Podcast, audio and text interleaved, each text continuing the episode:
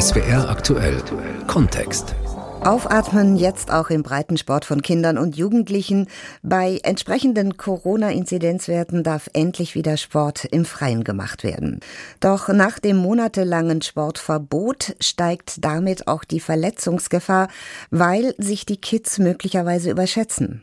Gehirnerschütterungen, die unterschätzte Gefahr bei Kinder- und Jugendsportlern, ein Feature von Sebastian Krause. Familie Schorstein ist eine begeisterte Eishockey-Familie. Mama Monika kommt aus Kanada, dem Mutterland des Eishockeys. Vor der Haustüre stehen kleine Hockeytore zum Spielen auf der Straße. Sohn Philipp, zehn Jahre alt, spielte beim HC Landsberg in der Jugend, als es passierte. Ich bin mit einem anderen Spieler beim Training Kopf gegen Kopf mit einem hohen Tempo gegeneinander. Es war eigentlich ziemlich okay, aber ich bin dann mit dem Kopf auch noch auf das Eis geknallt und dann bin ich noch gegen die Bande. Dreimal hintereinander, innerhalb von irgendwie eineinhalb Sekunden. Philipp machte sich im ersten Moment keine großen Gedanken. Der Kopf tat kurz weh, aber kein Problem, er spielte noch weiter. Am nächsten Tag dann begannen die Symptome, auf die die Familie nicht vorbereitet war. In dieser Nacht stiegen die Kopfschmerzen so arg, dass wir dann nach Landsberg in die Notaufnahme gefahren sind. Doch die Ärzte dort konnten nichts finden, sagt Mama Monika, und die Symptome wurden immer schlimmer. Sein Gleichgewichtsgefühl war gestört, er ist spontan irgendwie vom Küchenstuhl runtergefallen, Gedächtnisstörung, er wusste nicht, wer so engste Freunde waren oder seine eigenen Sachen hat er nicht erkannt. Die Sehstörungen, ein Auge zeigte, ich glaube, der Auge zeigte immer irgendwo und dann unerträgliche Kopfschmerzen. Der hatte 24 Stunden Kopfschmerzen, der hat sich um mich gewickelt, und an mich geklammert und an seinen Papa. Ich habe gedacht, der bricht mir den Arm. In einer monatelangen Odyssee seien sie von Arzt zu Arzt, von Krankenhaus zu Krankenhaus gerannt, ohne Erfolg. Es hieß immer, ja, die Augenabteilung hat gesagt, ja, Augen sind okay. Hirn, ja, MRT sieht unauffällig aus. Erst nach drei Monaten eigenen Recherchen und vielen Telefonaten seien sie in München auf eine Spezialabteilung für solche Fälle gestoßen, am Haunerschen Kinderspital und angedockt an das Uniklinikum der LMU. Und ich habe gedacht, Mann, wären wir Monate vorher hier gelandet, das wäre echt so hilfreich gewesen. Die Ambulanz ist unsere nächste Station. Der Goetheplatz in München, hier ist es. Hier im zweiten Stock, direkt an der Lindwurmstraße, kann Kindern mit Gehirnerschütterungen also offensichtlich geholfen werden. Da hinten die Glastür, da geht's rein. Die Spezialeinrichtung nennt sich inzwischen Concussion Klinik, analog zum englischen Wort für Gehirnerschütterung. Die Leiterin, Kinder- und Jugendärztin Dr. Michaela Bonfert empfängt mich zusammen mit ihren Kolleginnen in den Behandlungsräumen. Michaela Bonfert sagt, das Beispiel Philipp Schorstein sei kein Einzelfall. Tatsächlich sehen wir es sehr häufig, dass Jugendliche, die schon längerfristig Probleme haben und dann bei uns vorgestellt werden, eben eine längere Geschichte schon hinter sich haben, nicht nur was ihre Beschwerden angeht, sondern eben auch was frühere Arztbesuche angeht, immer verbunden dann häufig auch eben mit viel an Diagnostik, die aber nie sozusagen weitergeführt hat. Die Idee einer Concussion-Klinik komme aus den USA.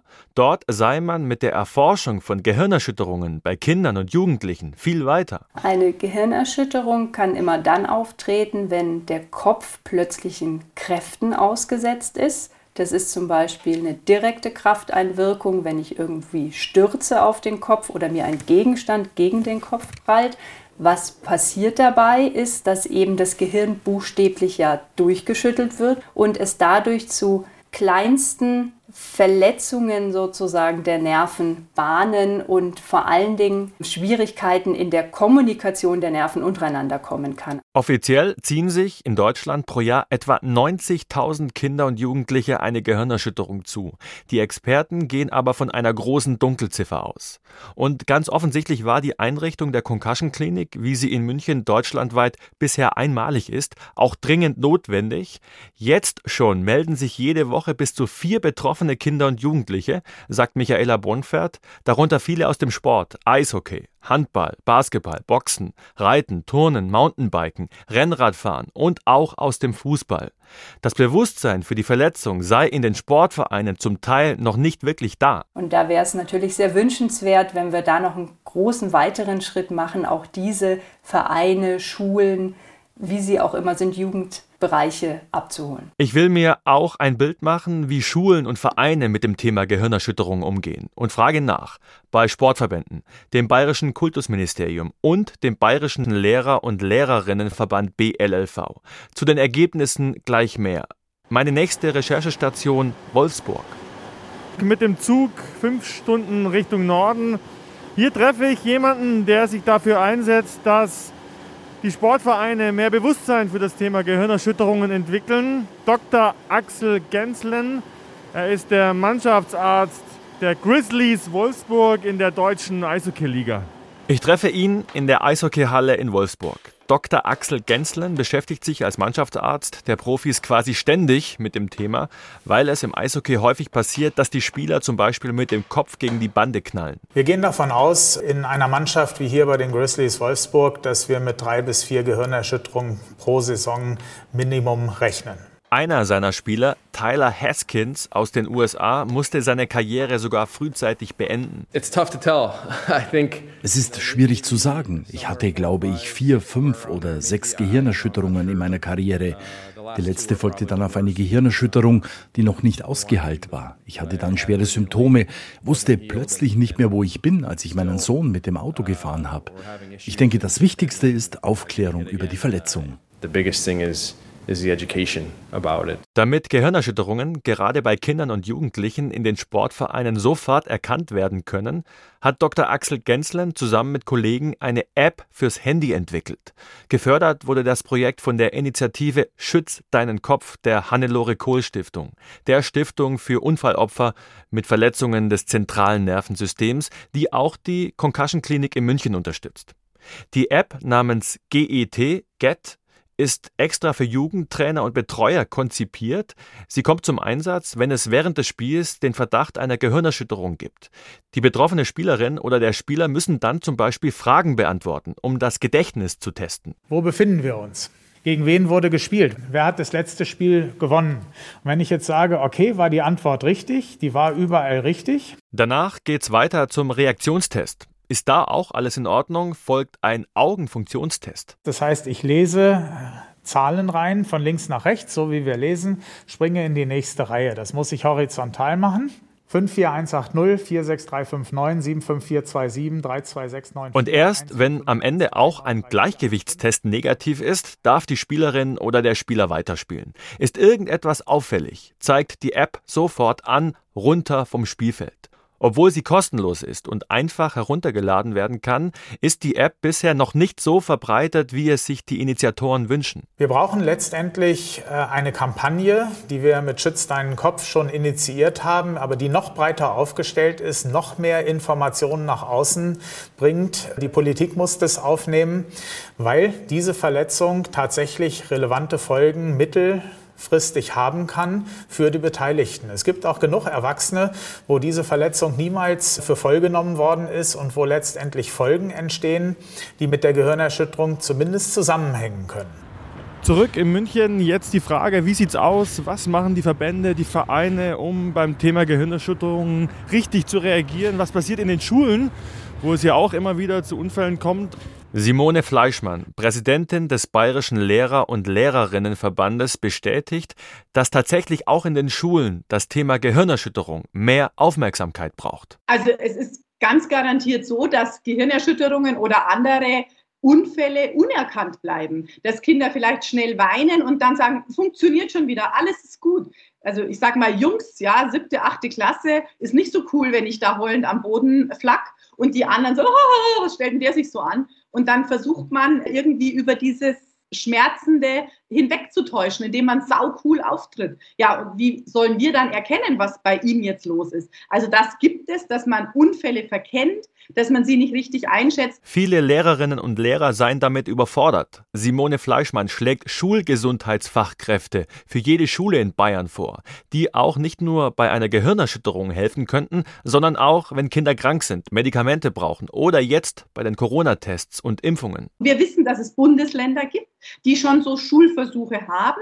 Und wir wissen, dass es vor allem die skandinavischen Länder sind, die das schon lange machen und eben diese Schulgesundheitsfachkräfte an ihren Schulen etabliert haben. Das ist eine Krankenschwester, eine medizinische Assistentin, eine ausgebildete Fachkraft an der Schule vor Ort. Der BLV hat es schon lange gefordert, aber es nützt halt nichts. Wir bohren da dicke Bretter, weil es kostet.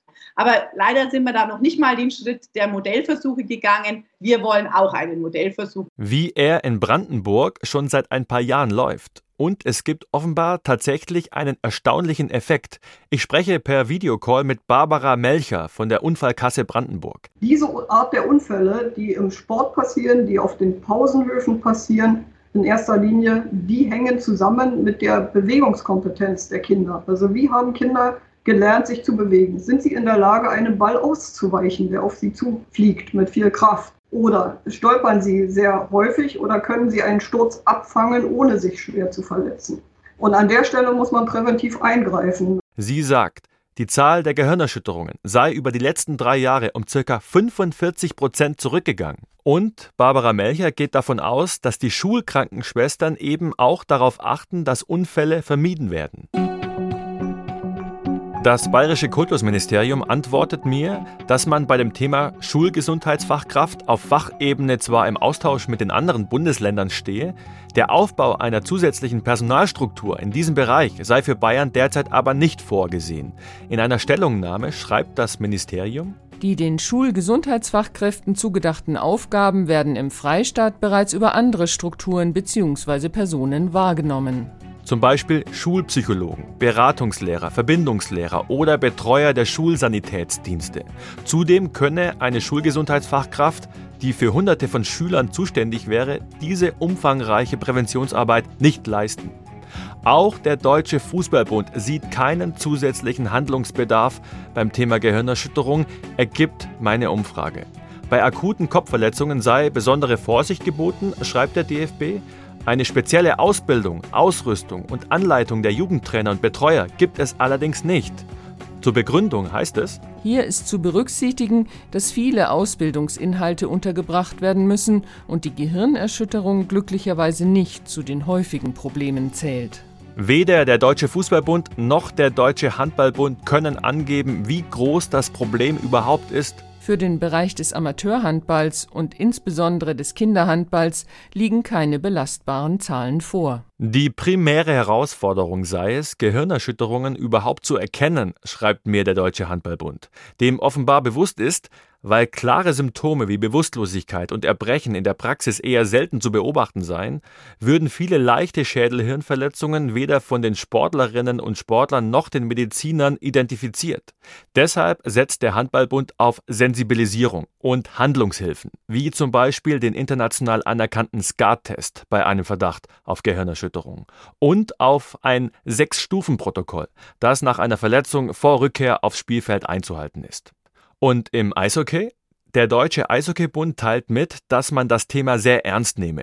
Der Umgang mit den Gehirnerschütterungen sei fester Bestandteil der Trainerausbildung. Es werde immer wieder darauf hingewiesen, zum Beispiel die App fürs Handy zu nutzen. Wenn eine Verletzung passiere, sei aber der Arzt im Verein der erste Ansprechpartner.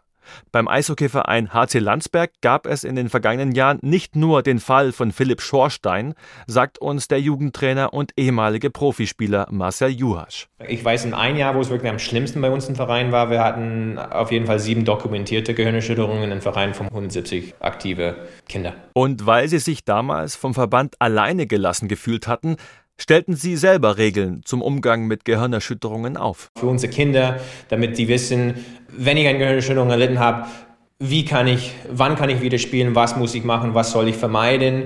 Nur leider, ich bin nur Nachwuchsleiter, ich bin kein Arzt und was ich oft erlebe, ist, dass die Kinder zu ihrem Hausarzt gehen und bekommen einen ganz anderen Rat, wo der, vielleicht der Hausarzt nicht so gut geschult ist in Gehirnerschütterungen. Ich habe beispielsweise erlebt, ein Kind am, am Sonntag hat eine Gehirnerschütterung bekommen, wird mit dem Krankenwagen ins Krankenhaus gebracht und in der Notaufnahme sagen ihm, am Mittwoch darfst du wieder trainieren. Einfach so, vom Boom, Krankenwagen auf Mittwoch volle Kanne trainieren.